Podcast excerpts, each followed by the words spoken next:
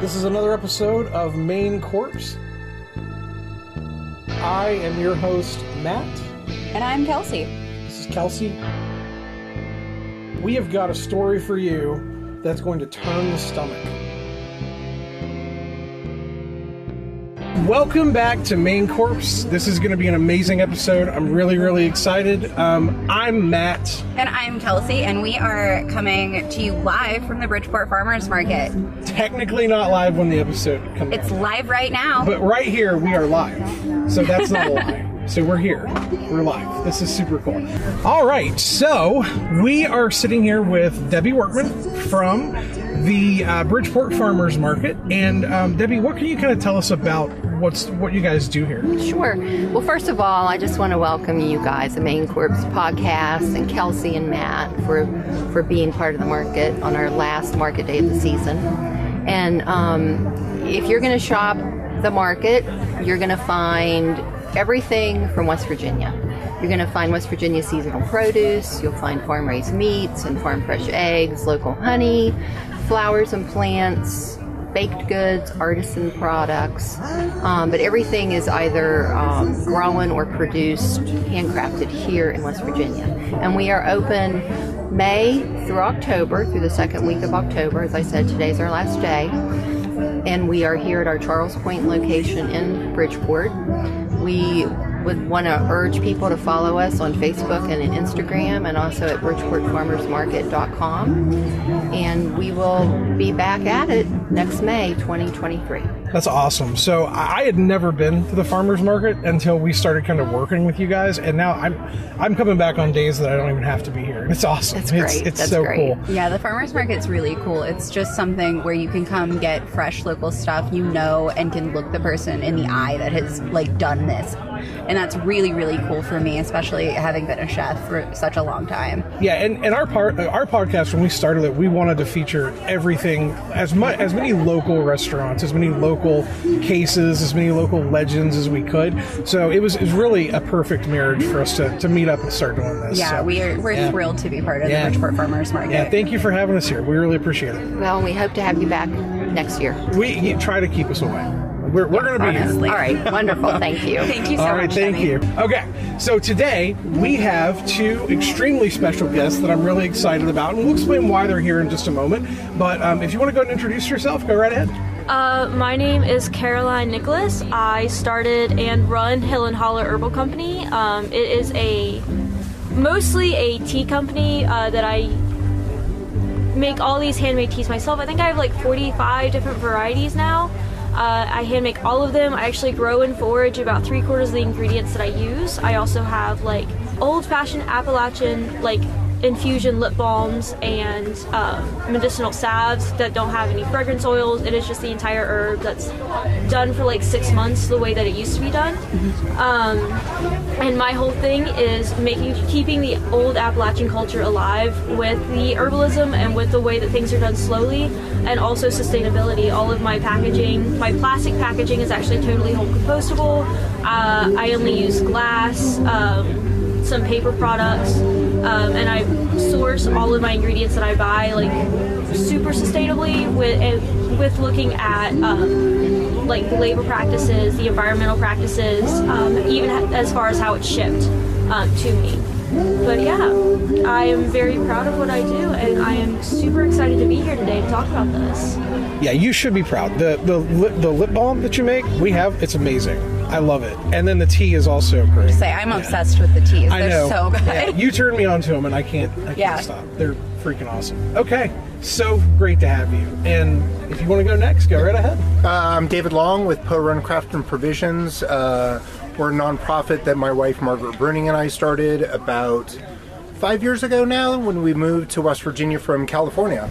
And uh, we, the, the, the idea with the nonprofit is really based on nature, community, food, um, and, and, and getting people really involved in what it takes to grow your own food, help people grow their own food, um, and we probably grow about 70 to 80 percent of everything that we consume. And for the farmers market, we like to, I like to say we sell our leftovers, which is basically we produce a little bit more than we normally consume, but we're first. So um, when we do sell stuff at the farmers market, it's because we're able to, and we do everything from jams and jellies that are um, from our property. So we have blueberries, gooseberries, raspberries, elderberry, all growing wild on our property or cultivated.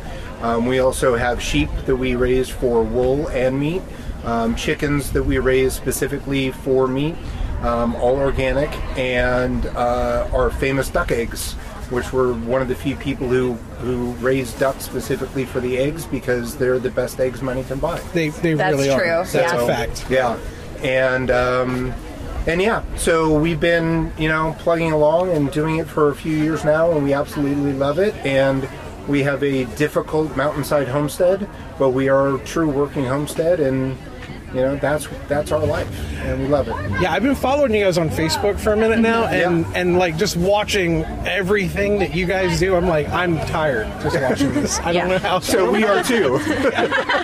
um, that's awesome. So, Kelsey, do you want to explain why they are our guests today? Yes, because we like their stuff a lot. A lot, yeah. Um, also, um, so our food today is a little bit special. Um, working with the farmers market, we utilized products that we could re- get here actually at the farmers market. The only things that I used that I didn't get here were cream and butter, and that's just simply because I couldn't. Um, so I have lamb shanks and then um, just kind of a medley of roasted vegetables that I got here, as well as um, mashed potatoes that I made from um, potatoes that I got here at the farmer's market.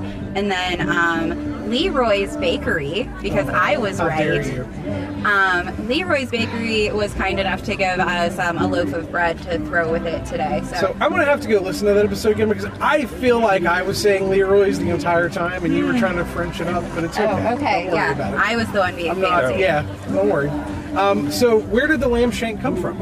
Uh, the lamb shank came from Poe Run, um, and I utilized a couple of the shanks to actually make the um, broth that I braised the lamb in, and then I also used all of the stuff that I braised the lamb in to make a sauce.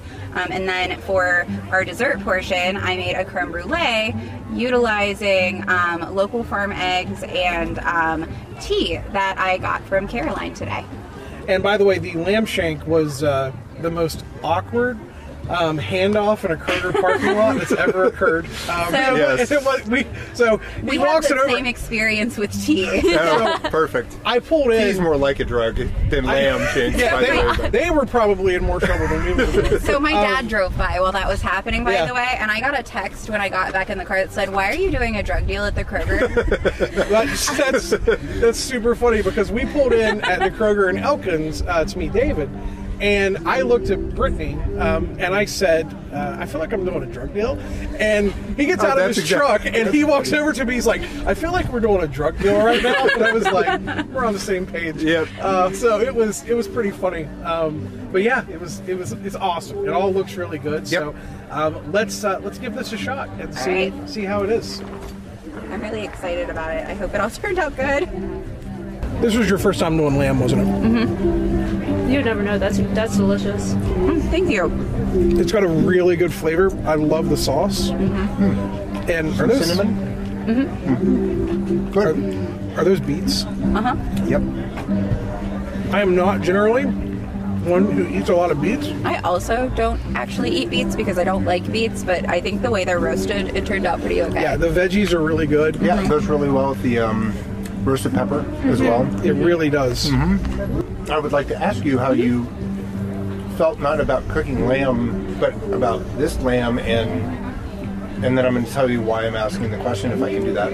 Yeah, of course. absolutely. So, um, I generally don't get super intimidated by things that are new. I'm always excited to try something new, but I was so nervous um, coming into this because I knew you were going to try it. I was like, he's gonna be, he's gonna know how I was supposed to cook it, and I have no idea if I'm doing any of this right. But I followed a recipe from Gordon Ramsay, so I, it has to be okay. But um, it was, it wasn't as fatty as I expected it to be, um, which actually worked out a little bit in my favor for making the sauce. But yeah, I it was, it was really intimidating. Matt got it all on video, so You're Oh, going to great. see it. Yeah, you're going to see. Awesome. Yeah, we're going to have the whole process. So you can see it. we're making it on a TikTok. Yep. So, So, and we'll make sure you see it. I'll Yeah. send it over to you so you can check it out. So the lamb that we raise is um, uh, we have our wool lambs, our Mm-hmm. wool sheep, and then we also do cross with uh, a sheep called a Romanov. And Okay. a Romanov um, is an incredibly hardy sheep that actually came Mm-hmm. from Russia, hence the name. Um, then by way of Canada into New York, where my wife's mother had these sheep, and when she passed, we got her flock Wow. and they're an incredibly lean, small boned meat animal, um, but they also have this really unique wool.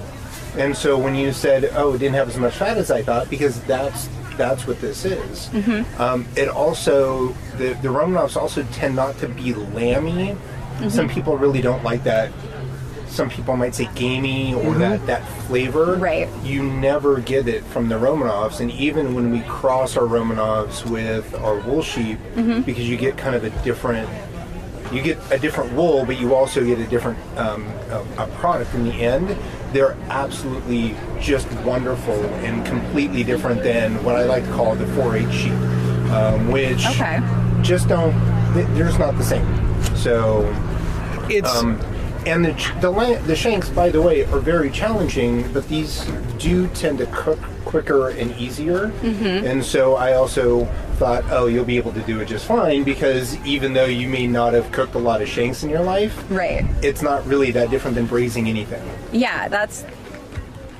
It turned out, I think, really well. it's really good. Yeah, I I'm really excited really about impressed. it. Nice and tender. yeah. Yeah. It's very good, and the bread is excellent. Did you try the bread already? Yes. Yeah. Oh my gosh. So I Dip always it in the, the sauce. Yeah, I always Oh, say the bread needs a little bit more salt, and I think this is on like It's right on. It's, it's good. right there. Yeah, it's right It's where it really needs to good, be. and they make this in their cast iron too. Yeah, I'm. That's it's so impressive. So, um, yeah, the the lamb, it's it's excellent. It's really really good. You're and you're right because I've had a lot of lamb in my life, and it is not known to be a forgiving meat. Um, and trust me, because I've had it from several people, and some people get it right. Some people, I'm like, I'm going to need a boat of gravy pulled over here to Right. get through it.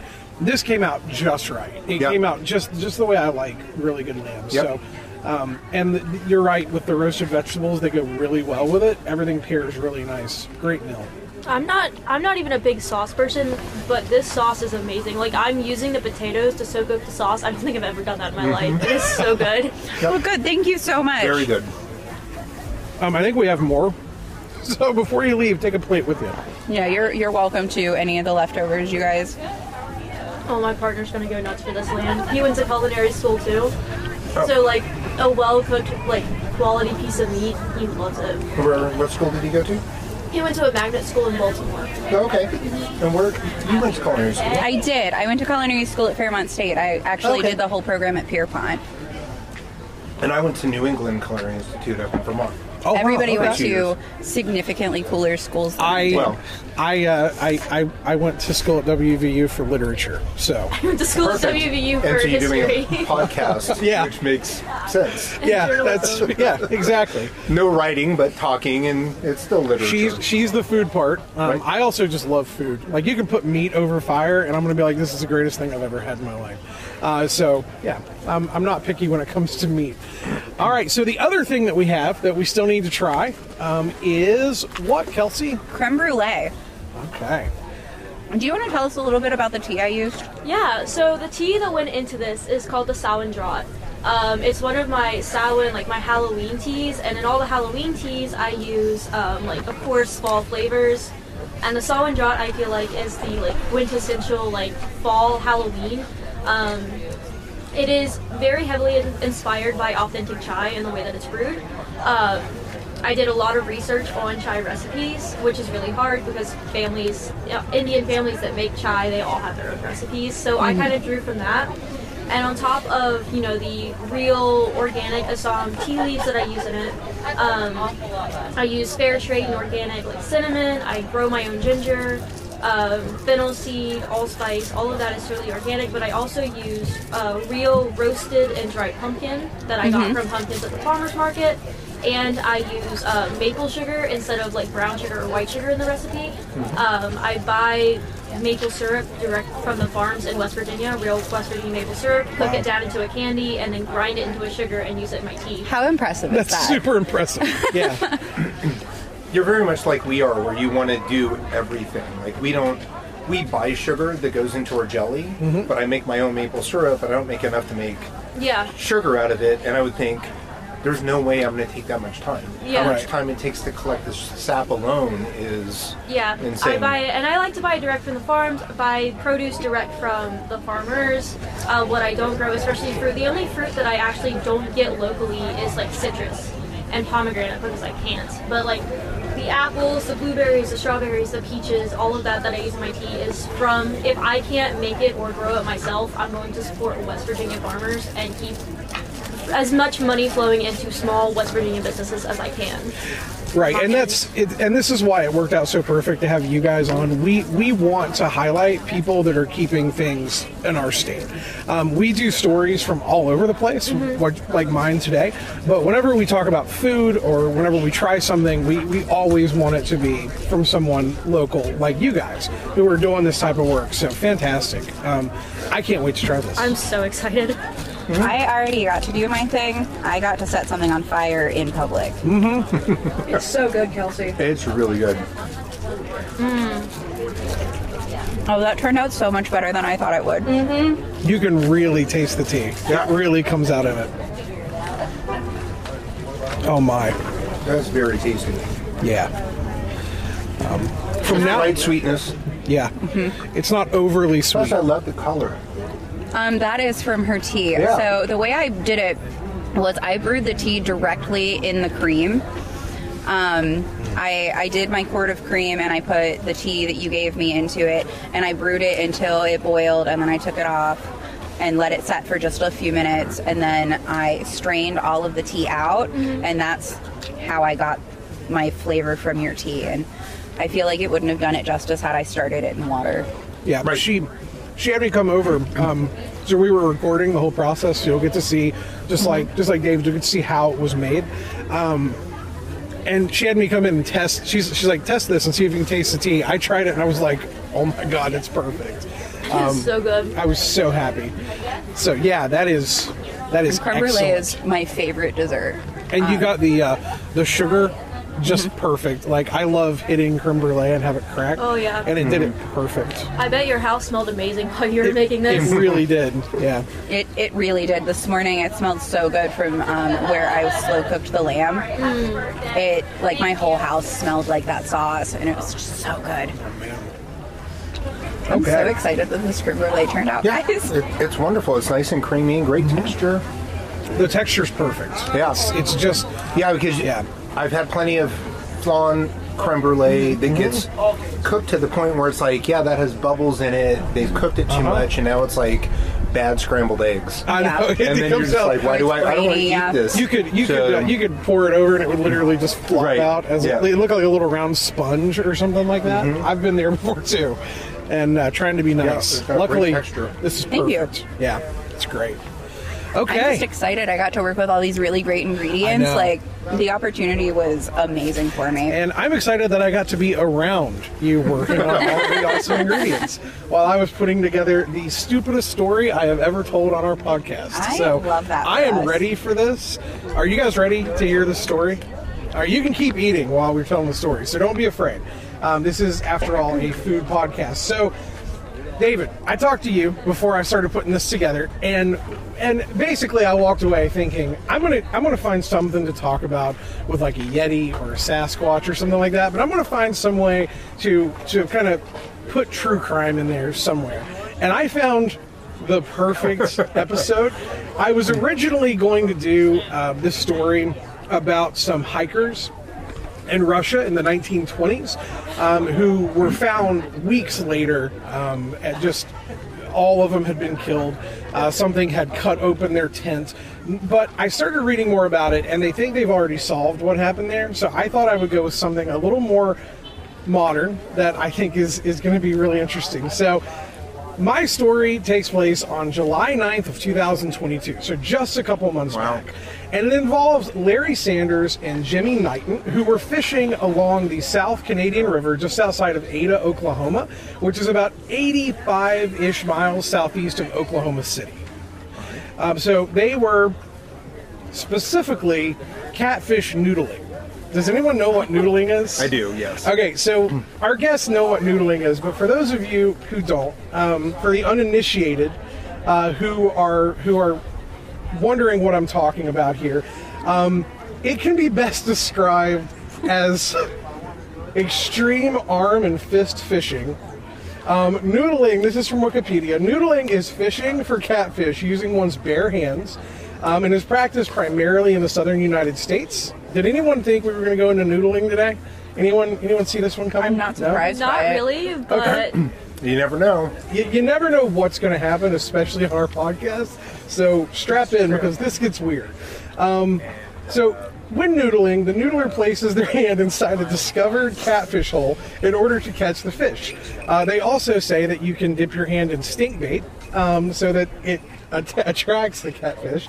Um, other names for this activity um, are let's see, throughout the South and, and, and mid, South and Midwest, it's known as hogging, dogging, grappling, grabbling, and tickling the catfish. Um, so that's where we are right now. So I'm going to digress from that and, and let this go. During this fishing trip, Larry claims that Jimmy attempted, and this is where this really gets off the rails, to summon a Bigfoot with the intention of feeding Larry to the mythical beast and kill him. so Larry claims that Jimmy was trying to summon a Bigfoot to eat him. This is directly from the affidavit taken by Shut up. There's an actual affidavit, which means Hold on, because this goes off the rails even more. this is verbatim from the affidavit. Larry claimed that while at the river, he discovered Jimmy intended to feed him to a Sasquatch slash Bigfoot. Larry indicated Jimmy attempted to get away from him so that the, so the Sasquatch could eat Larry. Larry would not let Jimmy get away. Larry punched Jimmy and struck him with a stick.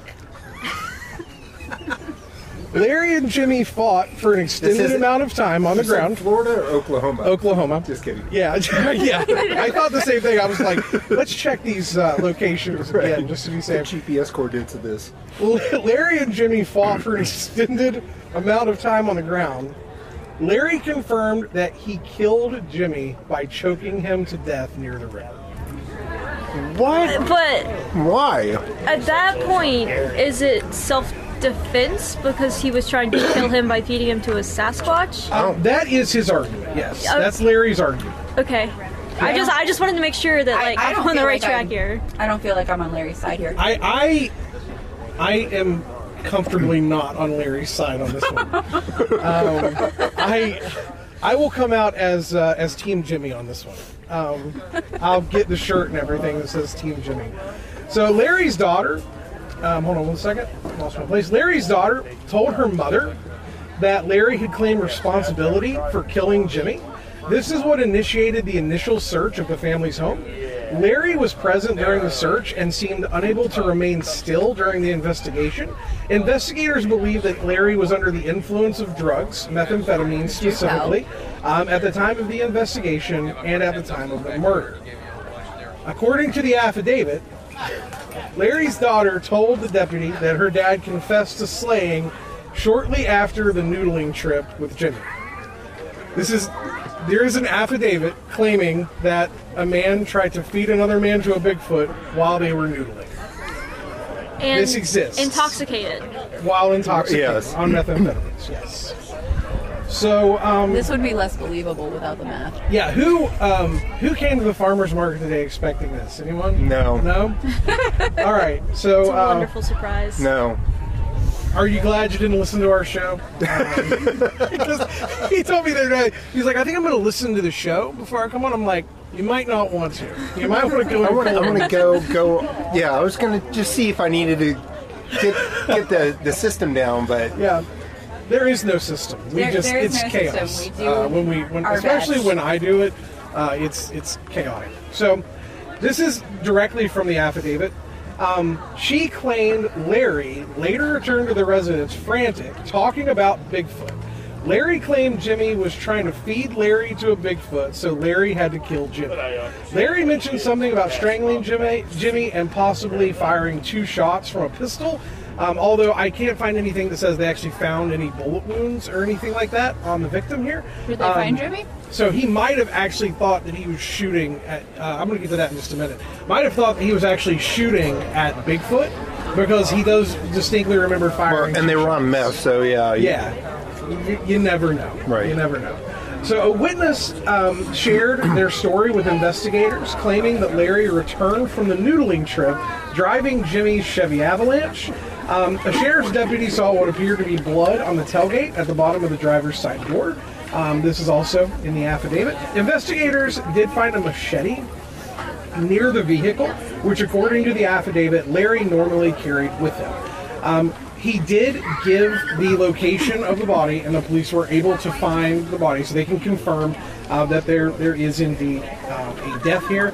Um, as of this moment, right now, there are no further updates that I could find. Um, I have tried searching everything on Google, like Bigfoot murder, uh, feeding someone to a Bigfoot murder, and I can't find any. So updates. motivation is is debatable. Like, why would he think that he could feed him to a Bigfoot? I I don't.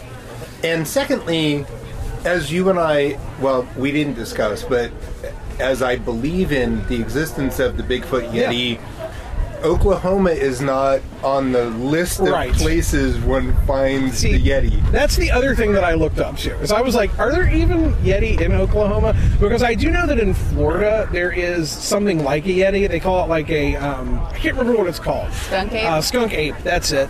Um, that they claim they see down there. And I know like Arkansas, Your like local Falk, cryptid, like- Arkansas, and all that. That Mm-hmm. they they made the movie um, Boggy Creek down there, which is about Bigfoot. Right. Um, claiming that there's a Boggy Creek monster. Um, I even I There even forests and stuff there, where Oklahoma, although has some, not really. Right, I- and I'm wondering if the part that they were in is in like the Winding Stairs Mountains because I know that's in Oklahoma, but I've never heard of of a, of a Bigfoot or Yeti or anything in Oklahoma. Right. That's why this one this one absolutely floored me when I found it. Maybe like they maybe they didn't think that Bigfoot was there to start with. Maybe that's why they were trying to summon it like a demon in Supernatural. Oh, maybe. maybe Jimmy brought the Bigfoot with him. So I'm Yeah. curious, Oh. is this the part where we all take meth to see if this makes To more see if sense? yeah. Uh, See, there, least there are some woods right over there. Um, we'll sit in a circle and see. It's the part of the podcast we didn't tell you guys about. Yeah, the secret part. We are getting bees all around us. Yes. Um, the curse of recording live.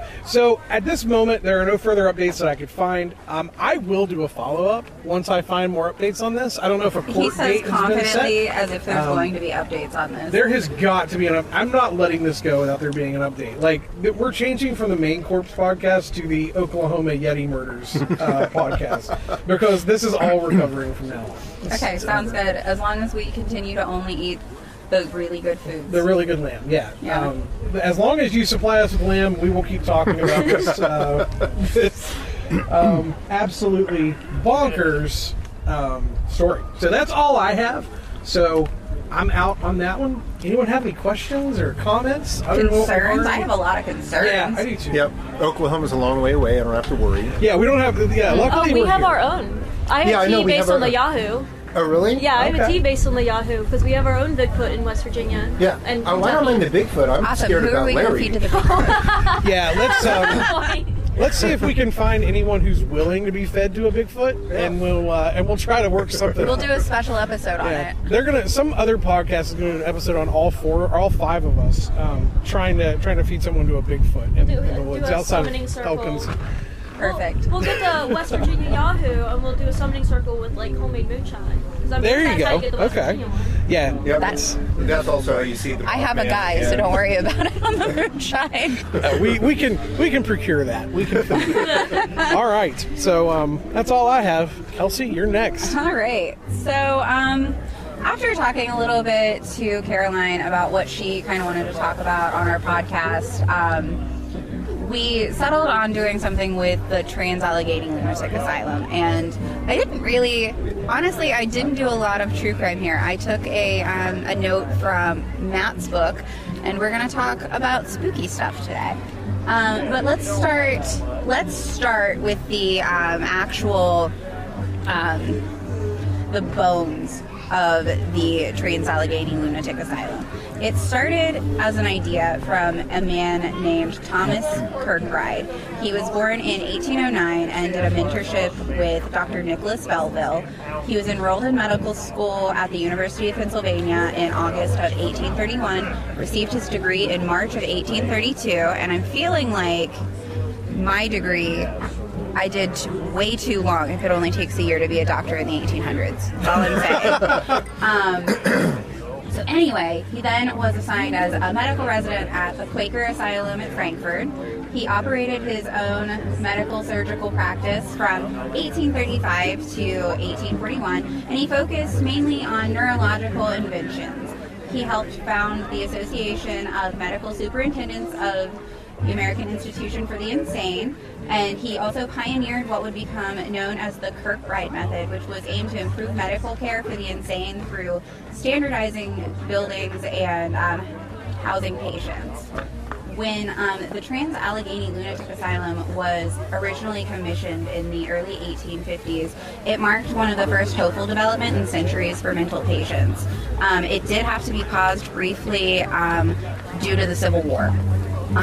so they they took a break, but by the time they um, got it all kind of put together, Dr. Kirkbride um, went on to uh, found what became the American Psychiatric Association and began building other mental hospitals with the ideas that were founded by Dorothy Dix, who wanted to disabuse people and their misconceptions about mental illness. Um, Kirkbride's ideas led to more humane treatment of people with mental illnesses, and he emphasized the importance of things like light and fresh air, suggesting that asylums should have long halls with tall ceilings and a multitude of windows and ventilation that allowed cross breezes, and he felt mental patients should be allowed the freedom to roam and um, give them ample opportunities to find stimulation for their minds. And he felt that this would help with their behavior overall. Um,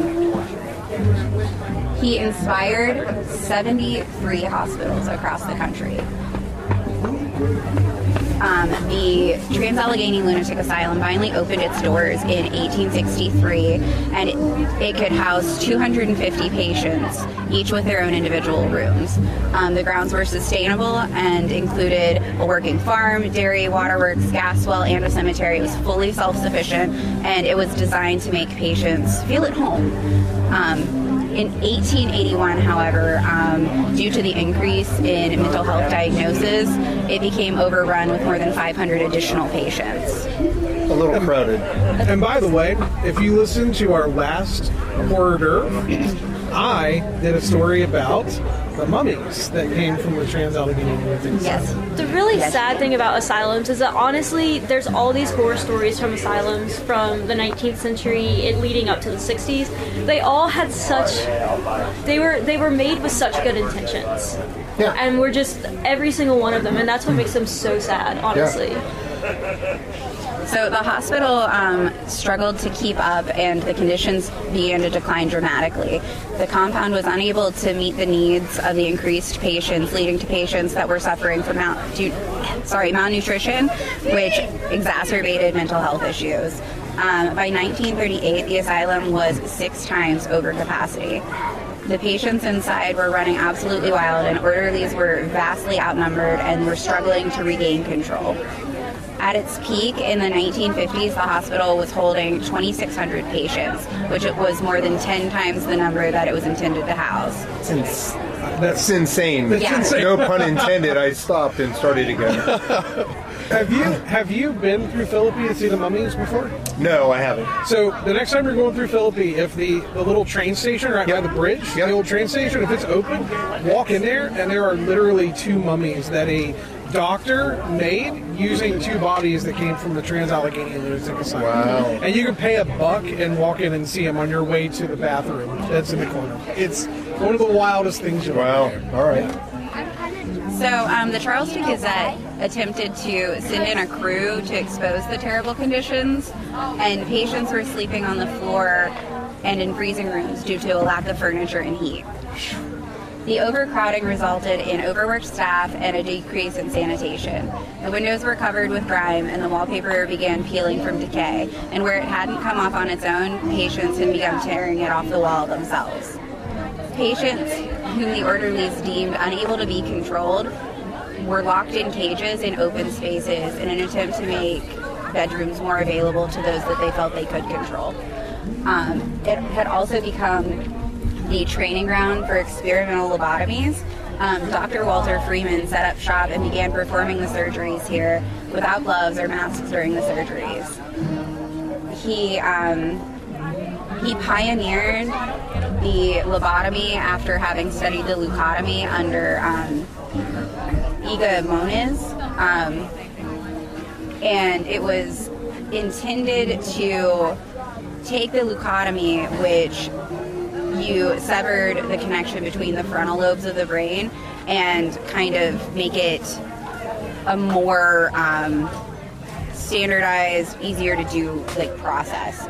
So um, he eventually Severing the brain, making it easier. Listen, how can how can, how can I make this horrifying So- uh, easier? Basically, what lobotomies mostly did is the what they severed basically cut off the emotional front. Right. And so, going into the asylum, any asylum, um, a woman could be literally just dropped off for her husband without an admittance reason. Right. If she was disobedient, if she was depressed, if she had postpartum. Um, or for any reason, the man wanted to just get rid of his wife. Yeah, Literally. and that would a lot of times end up. Now, to be fair, it wasn't until later on that people knew en masse what lobotomies were. Right. But people would turn their men would turn their wives in for lobotomy so that they would be easier to control when they got out and be like perfectly obedient because they no longer really had any emotions. They were just a robot who did what they were told. Yeah. So um, Dr. Freeman mo- went on to make this the method of the lobotomy even more concise by coming up with the ice pick method, which involves slipping a thin pointed rod like an ice pick into the patient's eye socket and utilizing a hammer to force it to several, sever the connective tissue in the brain's prefrontal cortex. And it, Sounds accurate. yeah. And it The, resulted. the first, uh, Yeah. what do you call that? Microsurgery? What do you Yeah. call it? Yeah. Yeah, exactly. Except without any sort of technology without any. Yeah. without washing your hands. Yeah. Um, so or germs. it resulted in a number of deaths in patients who had been perfectly healthy with lasting um, physical and cognitive damage. Dr. Freeman um, performed nearly 4,000 lobotomies in his lifetime. Um, by the time the asylum closed, the only part of the grounds that had ever been expanded to accommodate the growing population was the cemetery. Um, the asylum itself now hosts tours through the building, ranging from personalized tours to scheduled group tours. And the asylum um, on its page says, and I quote, the asylum has had apparitions, sightings, unexplainable voices and sounds, and other paranormal activity reported by both guests and staff. Um, different ghosts that people claim to have seen are a nine year old girl by the name of Lily who died from pneumonia during the Civil War era. And it said if you step into her playroom, you can hear her cries and laughter. Um, there is a ghost named Jessie who died of a heart attack. And there are patients, Civil War soldiers, and specifically people claim to see a patient who um, was brutally murdered by his roommates during the time of overcrowding. Um, and that's all I have on that, but I feel like you have more to say. I am originally from Braxton County, um, and I played soccer in Braxton County. My brother and I both did. And really fun fact about the asylum: before it was bought and remodeled and opened up to tours, they did soccer games on the front lawn. And my brother played soccer on the front lawn of the asylum. Um, way, not like way back when. I'm not that old, but like. Um, it was before I was playing, so I think I was maybe six at the time. and I was bored because my brother was playing soccer and I wasn't. And so at the po- at that point, it had just been bought. They were like renting out the front lawn, like to make money for the remodel. This was the first time I'd ever been inside of the asylum. And I went in with my papaw, and the day room was open. Like you had the registration desk, and then the day room. And we walk in, and I take three steps in, and I look in the day room, and the rocking chair is rocking. And an old woman turned and looked at me, and I freaked out. I screamed and I cried, and Papa had to take me back outside and sit me down. I think he ended up taking me to McDonald's because I was so freaked out. The solution for everything. I think he drove me all the way to McDonald's. when, you're, when you're when you're six, you're like, okay, that made it better. Yeah. McDonald's. Um, but I have not only I have plenty of spooky stories in the asylum because it's somewhere that I frequented for like a few years. Like Lily, I have stories with Lily. She's very sweet. Um, in the basement where the lobotomies were performed, I actually have a photo of an entity in the room. Um, but on a more like grounded level, people like mention that they see Civil War soldiers everywhere. And that's because actually, when the Civil War was happening, they were using the front lawn as like encampment for the soldiers, for Union soldiers. Um, so that's why people see Civil War, Civil War soldiers there, um, because it was an actual encampment that was raided once or twice by the Confederacy, but Union soldiers had made camp in the front. Um, so that's just not like a random like you know. I feel like Civil War soldiers are kind of like Native American burial grounds. Right. They're everywhere for some Right. reason. Right. But there is an actual reason that people see soldiers there. Um, but I've never, I've never seen a soldier. I've never really. The old lady, I think, is the only thing I've ever actually really seen there. Um, and the story with the story with the guy in the basement, I was actually taking the flashlight tour with my cousins, and we were in the basement. The tour guide was talking, and she was, you know, turn the flashlight on if you can hear us, and nothing's happening. But I just got this overwhelming sense that somebody was glaring at me. And it Somebody was, was glaring. Oh, just glaring. like hard. Like, Yeah. you know, when somebody is like Yep. staring at you, just, it just felt so angry and so dangerous and honestly so wrong that I turned my back to the tour guide because I could not stand to have my back to whatever was doing this. And I picked my phone up and I just took a picture to see if I could get anything. And I didn't look at it till I got home because I wasn't going to do that. Not while I was in there. But That's in fair. the picture, there is like in the dark hallway leading down into the basement. There, there are no windows in that hallway, and right at the where it goes into the dark hallway, like peeking around the door, there is white. It almost looks like a reflection of the window, but there were no windows back there. I mean, you can still go. There are none. Um, it's not like anything clear, but it, everybody who I showed it to who has been in the asylum was like, yeah, there's nothing there that would make that reflection at all. Right. But and then there's just Lily. She's very very sweet. She just likes to she just likes to play. At the same tour I was there with my cousins. I think it was the first time going there like as an adult. My cousin Ian likes to mess with me a lot, mm-hmm. and he'll do the thing where he taps on your shoulder and then he goes that way. Well, my shirt was getting tugged on and I was ignoring it, and my shirt got tugged on again, and I whipped around to like tell Ian to knock it off, and he is 12 paces ahead of me on the other side of the room. And I was like, what's that? And the tour guide was like, oh yeah, that's Lily. She's just coming to say hi. She just wants you to know that she's there. It's super, and she's greets me every time I go in. Like my hand, like you know how little kids will hold your hand and they'll hold onto your arm. You feel that warmth and that pressure from like every time I go in now. She's like, she comes in and she holds my hand. It's so sweet. Oh wow. But yeah, the the asylum is a really fun place to go to. I recommend doing the flashlight tours. Um, We've actually been talking We, about we- I maybe think we're doing actually one. going too soon. My one of my friends, I'm not going to name names because I don't think I can with the way they do their stuff. Uh, but he does one of the flashlight tours, so we uh, we're probably going to do it. We're going to check it out. They're fun. Um, it's also really fun. Like the brutal murder that happened. That happened, I think, on the third floor. And what had happened was one of the patients got really frustrated with his roommate and knocked him out, laid him on the floor, put the bedpost on top of his head, and jumped on the bed until the bedpost went through his skull. Oh wow. That's Yeah. what happened there. Um, and at one point, the overcrowding was so bad that they were la- lining the hallways with mattresses just for people to have somewhere to sleep. Like it was. I, I want to say that the ghost stuff is like super scary. It's not. They're just there, and that's just. They're not scary. They're not going to do anything to hurt you, even though that one guy in the basement wants you to think that he can. He's not going to do anything. Like the real horror and that kind of stuff is the stuff that actually right. The reality of it. The history um, of it. The, Yeah. Yeah. the reality of everything that happened there. Yeah, you don't need to. You don't need to make monsters when when humans exist. Yeah. Right. They're already here. Right. It's amazing, though. I, I have two things that I want to say, but it is amazing how we have treated and thought about mental health for so long, um, and and I don't believe, to a certain degree, superficially, that it really has changed that much. We may not do lobotomies times four thousand by jamming a ice pick into somebody's eyeball, but you know, at least the place did exist for good. Yeah. And fortunately, then, as all of it then was never um, sustained because nobody wanted to pay for it. And then, you know, fast forward to what was it, the the late '70s and early '80s when they just decided to close them all. You know? Yeah. And and today we don't have enough mental health. And Right.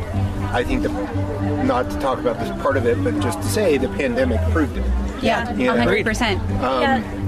But here's my other side, not to be combative nor argumentative nor whatever, but so I believe that a, a, a Yeti or a Bigfoot has to exist or something like it because you can't say we have found all mammals on the planet. Yeah. There's too much space. We know more about space than we do, do about our oceans, right? Yeah. So that's just that. And and I wholly agree or wholly believe your statements, not not any sort of whatever. So don't think I'm saying something, but I just don't understand why these things only happen in places like insane asylums or the weird building. My parents used to own a house that they rented to this family and they said and it had been known to be haunted and the couple that had lived there there's things that happen to them and i believe them too Yeah. i just don't it's that's one of those things to me that's so hard to I think it's because so many horrible things happened. It even if even if we say that the spirits themselves aren't individuals, the negativity and the horrible things that happened there, that energy exists. It's like And the it misery manifests. like taints the ground. got it That's I, I as far as like my so it's actually easier for me to believe and I like sometimes to be like I'm making this up I'm crazy. But then like literally last weekend I went to Market on Main and I was talking to I was talking about how I was going to be on this podcast and mm-hmm. talking about ghost stories at the asylum. She's like oh this building is haunted and I said I know and she said what do you mean you know I was like well there's like a guy back there in the kitchen right and she was like, "You're kidding me." And I said, "No. Like, why?" She's like, "There's been like several people come through and like report the guy in the kitchen. He just likes to hang out and like he doesn't really do anything.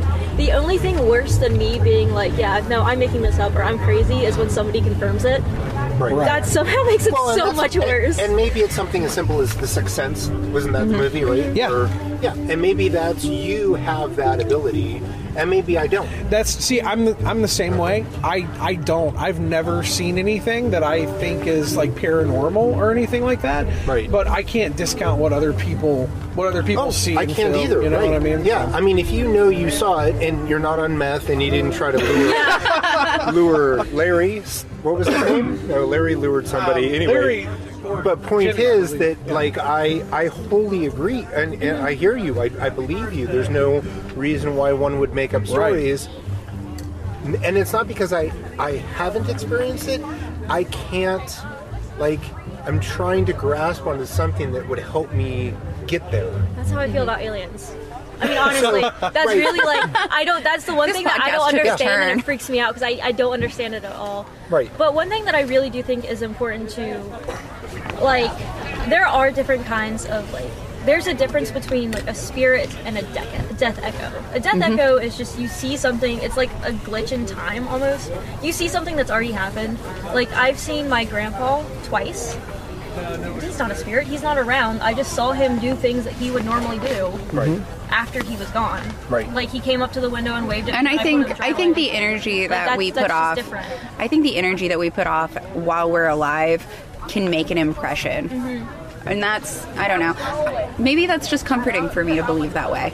And, And that's maybe it's fi- accurate, but I've always said that you know you can believe or whatever you want. That's Mm-hmm. your choice as long as it doesn't hurt me and my friends around me. Yeah. You want to hurt your friends that I don't know? That's up to you. Like that's your choice. I don't give a fuck But- about your friends. Like, I don't care. Like it's fine. And and and no matter what your belief is in whatever system, Mm-hmm. whether it's aliens or you know the energy from her grandfather. Yeah. If those things make you feel better, then great. You should continue down that path. And I do believe in aliens because how could there not be something more than us? But unfortunately, I unfortunately, hope there is, and I hope they're smarter. I know that Well, they're they out are- there, and I don't understand them, and that's what scares me. Uh, what? And let's not that's what, forget that's they are what not terrifies me. I don't like Right. not having any clue what's going on. Right. And our portrayal in the movies of aliens is couldn't be correct because you're in, assuming. Do you that they all guys have to look you guys know that the drummer of Blink 182 actually like works with like Area 51 and stuff? I think we should cover that as an episode. You think? So here's here's how I felt like purely purely from like just just sheer numbers, how many galaxies exist, how many planets exist in our universe, the chances that something else isn't alive are, are like almost Zero. zero. There's something out there. But here's what I think. All right? What I think is not only do they exist, they're every bit as dumb as we are.